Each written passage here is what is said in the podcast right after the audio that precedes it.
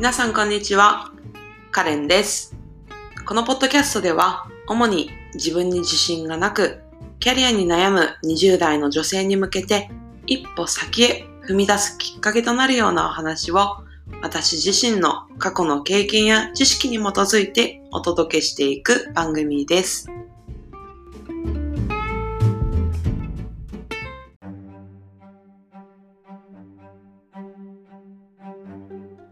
はい、皆さん、こんにちは。カレンです。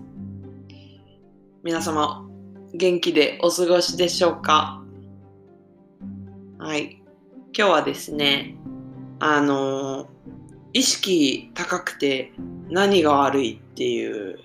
ちょっと強気なタイトルでお送りしております。はい。えー、っとですね。まあ、そもそも、まあ、この意識高いっていうの、この意識っていうのがね、何なんだっていうところからなんですけど、あの、難しいですよね。意識って、つかみどころのないものじゃないですか。目に見えるものでもないし、なんか物理的なものでもないから、うん、意識ってなんだろうねって 思うことありませんか、うん、みんなよく使う言葉ではあると思うんですけどね、私含めて。うん、まあ、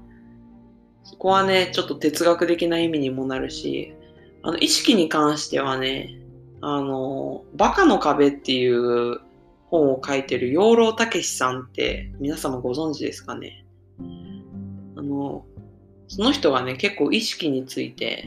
考えて本を書いてるんですよ。どのタイトルだったかちょっと忘れちゃって、さっき思い出そうと思って調べたんですけど、ちょっと思い出せなくって。あでも、彼の本、養老たけしさんの本ってめっちゃ面白いんですよ。私、いくつか読んだんですけど。はい。あの、まあ、バカの壁はもちろんなんですけど、なんちゃらの壁シリーズがね、結構あるんですけど、本当に面白いんで、でしかも読みやすいですし、うん。あの、ぜひ、よければ皆さん読んでみてください。はい。ということで、早速ちょっと話脱線したんですけど。はい。まあ今回はね、ちょっと、あの、その意識っていうとこはあんまり深く掘らずに、その意識高いっていうところで考えると、よく連想される言葉って自己啓発だと思うんですよ。うん。で、まあ自己啓発ってなんだって考えたときに、まあその自分の理想とする姿に近づくために、まあ何かしらの形で努力をするっていうことだと思うんですよね。まあその理想の姿っていうのも本当にそれぞれだし、えっ、ー、と、その努力する内容っていうのも本当にそれぞれだと思います。もう正解とか不正解も優劣もないです。うん。で、まあ、これって、まあそもそも素晴らしいことじゃないですか。自分の理想に近づくために努力をすることの何の、なんだろうな、マイナスイメージもないじゃないですか。だけどなんか、意識高いって、なんか、あんまりポジティブな言葉として使われなくないですか？なんか、例えば、あの人意識高い系だよね、わら、みたいな。意識高い系の人じゃん、みたいな。なんならちょっと自己啓発本でさえ、なんか、なんか自己啓発本とかってさ、みたいな。なんかそういうあんまり、うーん、なんかポジティブな、うん、言葉として使われてないなっていうのありませんか、うん、でも、まあ、私はね、ここで声を高らかにして宣言をするんですけれども、私は意識高い人間です。はい。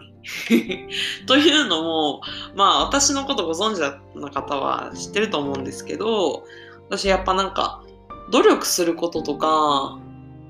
うん、挑戦することとか、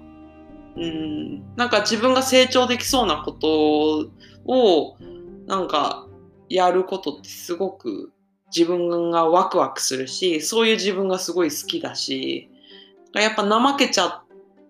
うことにすごく、うん、なんか罪悪感というか、あんまり怠けてる自分が好きじゃないんですよ。まあ、人からしたらちょっとストイックすぎて 息苦しいって思われるかもしれないんですけど、まあ別にそこまでね、なんかそんな、あの、スパルタなほど別にストイックなわけでもないからあれなんですけど、うん。でもやっぱ私努力することがまあ普通に好きなんで、そういう意味で言うと一般的に定義されてるその意識高いっていう人間になるんだろうなって思うんですよ。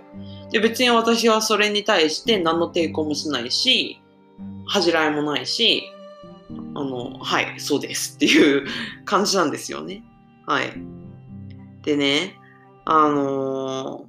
ー、まあ私は普通に考えて意識高いっていうことそのものが何のネガティブな要素あると思わないんですよ。うん、だけど、じゃあなんで、その社会的に、多くの人が、その、意識高いっていう言葉を、なんかネガティブ、まあ、またなんかちょっと馬鹿にするような言葉として使ってしまうのか、まあ、捉えられてしまうのかっていうところを、うん、考えると、うん、なんか多分、まあそういうね、あの、まあ自分の理想とするところがあって、それを努力してる人は、まあそれがやっぱり自分の中の性じゃないですか。生き方としての。で多分そういう、そうやって信じすぎて、その世界しか見えてない人は、なんかその価値観を他の人に押し付けたりしてしまってるんですよね、きっと。なんかもうこの本は読むべきだし、まあ人間はもう毎朝5時に起きる起きるべきだし、うん、なんか仕事の効率はこうこうこうで、なんかね、スピードもアップしなきゃいけないし、とか、なんかね、そういうことを、なんか全てせいで、それ以外はみんな罰みたいな、そういうことをなんか押し付けてしまう人が多い多いのかもしれないな、とか。うん。まあ、あとはなんか、あの、言葉だけの人で行動が伴ってないような人とかももしかしたらいてなんかそういう人があの、まあ、ちょっとあの人口だけだよねみたいなそんな感じで映る人が一定数いてでそれがいつの間にかあのまあ意識が高くてまあなんだろう、押し付けがましい人、意識だけ高い人みたいな。で、なんかまあそれが簡単な、簡単に形容されて、意識高い系とか、意識高い人を、かっこ笑うみたいな、そんな風になってたんじゃないかなっていうのは、まあ予想がつきますと。うん。まあ、多分、まあ私の周りにもいなくはなかったんですよね。なんか行動が伴ってないな、この人言葉だけだな、みたいな人とか、なんか自分の価値観が本当に100%で、で他の意見とか他の価値観はもうなんか全否定みたいな、そういう極端な人もね、いて、うわーなんか、うん、そういうそういう人たちの言葉はもう私はもう右から左でも聞いてるフリーっていうだけな感じにしてたんですけど、で、まあ、そういう人たちで、まあ、その意識高い系とか意識高いっていう言葉が、まあ、あまりポジティブに、うん、使われなくなってしまったってことはすごく私残念だなって思っていて、もうそういう人たちは、なんか押し付けがましい人とか、うーん、なんかなんだろうな、視野が狭い人とかってそういう風に形容すればいいじゃないですか。うん。なんかなんかそれ、そういうのをなんか意識高い系とかっていう、なんか一言で、うん、まとめてしまわれているのがすごく私は残念だなって思うわけなんですね。うん。で、それに伴ってやっぱりその、意識高い系に連想されるその自己啓発っていう言葉ですら、なんかやっぱり人によってはすごく抵抗がある、その自己啓発本が実はすごい読みたいし買いたいし、実は読んでるのに、私読んでますっていうことをあんまりちょっと友達に言いづらいみたいな雰囲気とかがあるのも私おかしいと思うんですよ。うん。私めちゃくちゃ読みましたしね、実際。あの、自己啓発本なんて、書店で店頭に並べられてるような自己啓発本大抵読みましたし、そう。で、まあ、もちろん当たり外れあるんですよ。あの、え、こんな、こんなペラペラの内容で、この値段取る？で、この厚さの本売る？みたいな。これ絶対値段高くするためだけに厚くしたでしょみたいな。何この行間、この余白みたいな。そういうのもあったんですけど、別にそれも、それって、自己啓発本に限らず、別に全然ジャンル関係なくそういう本あるじゃないですか。なんか当たり外れの本。あの、相性もありますしね。うん、だから、なんか自己啓発本とか意識高いっていう言葉がその世間的になんかちょっと恥ずかしいとかうん否定的な言葉みたいになっちゃってるのがもう本当に嫌で、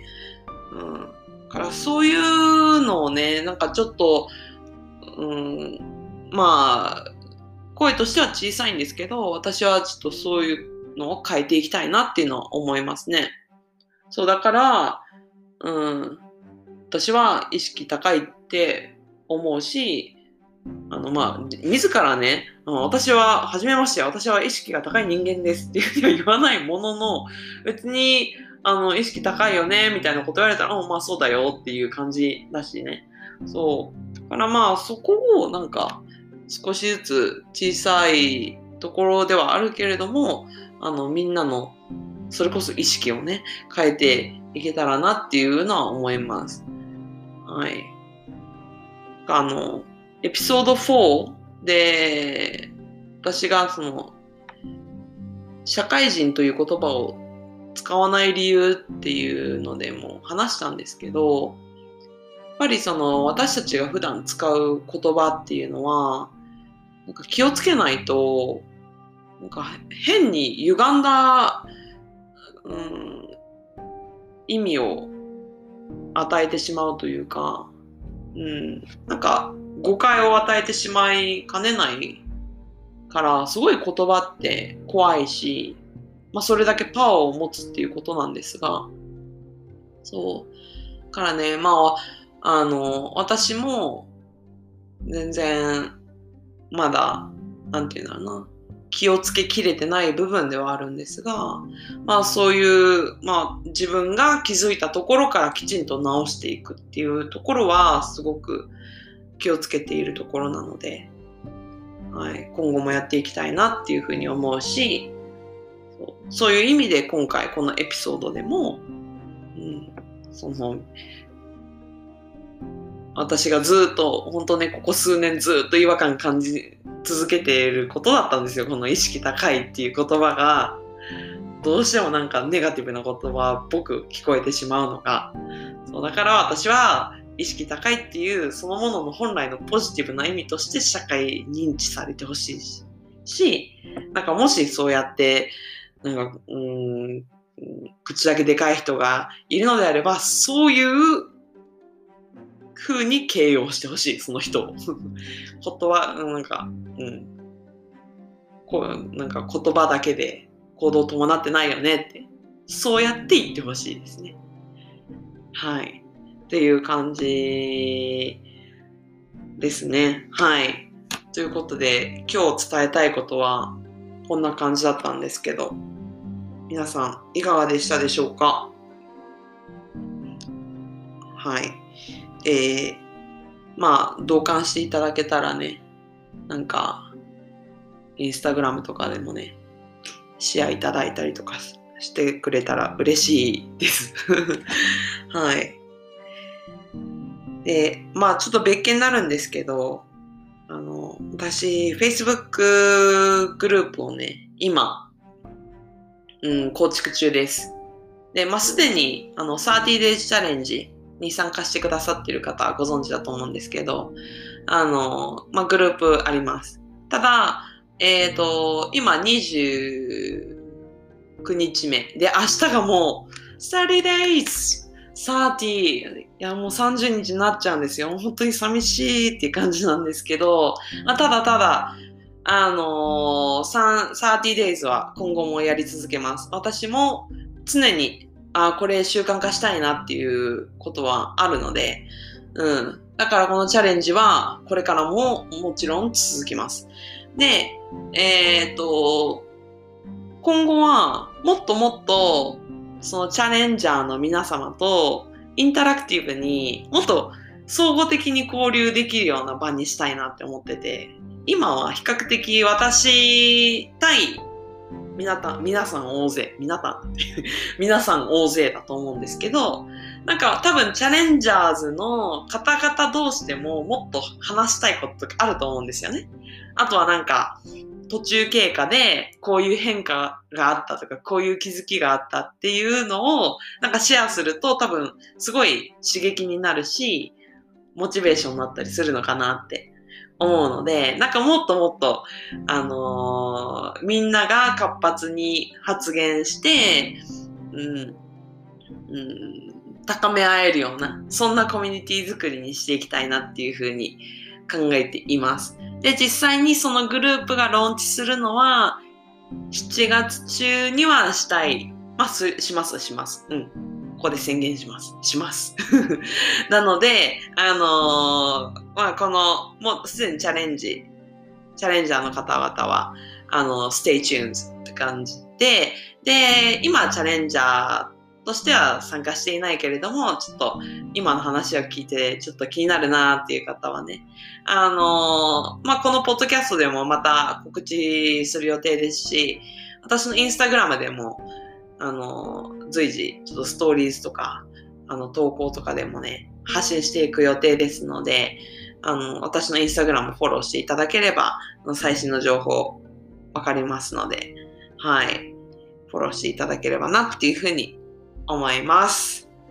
はい、というところで今日はこの辺でお開きとしたいと思います。はい、皆さん、えー、良い一日をお過ごしください。それでは。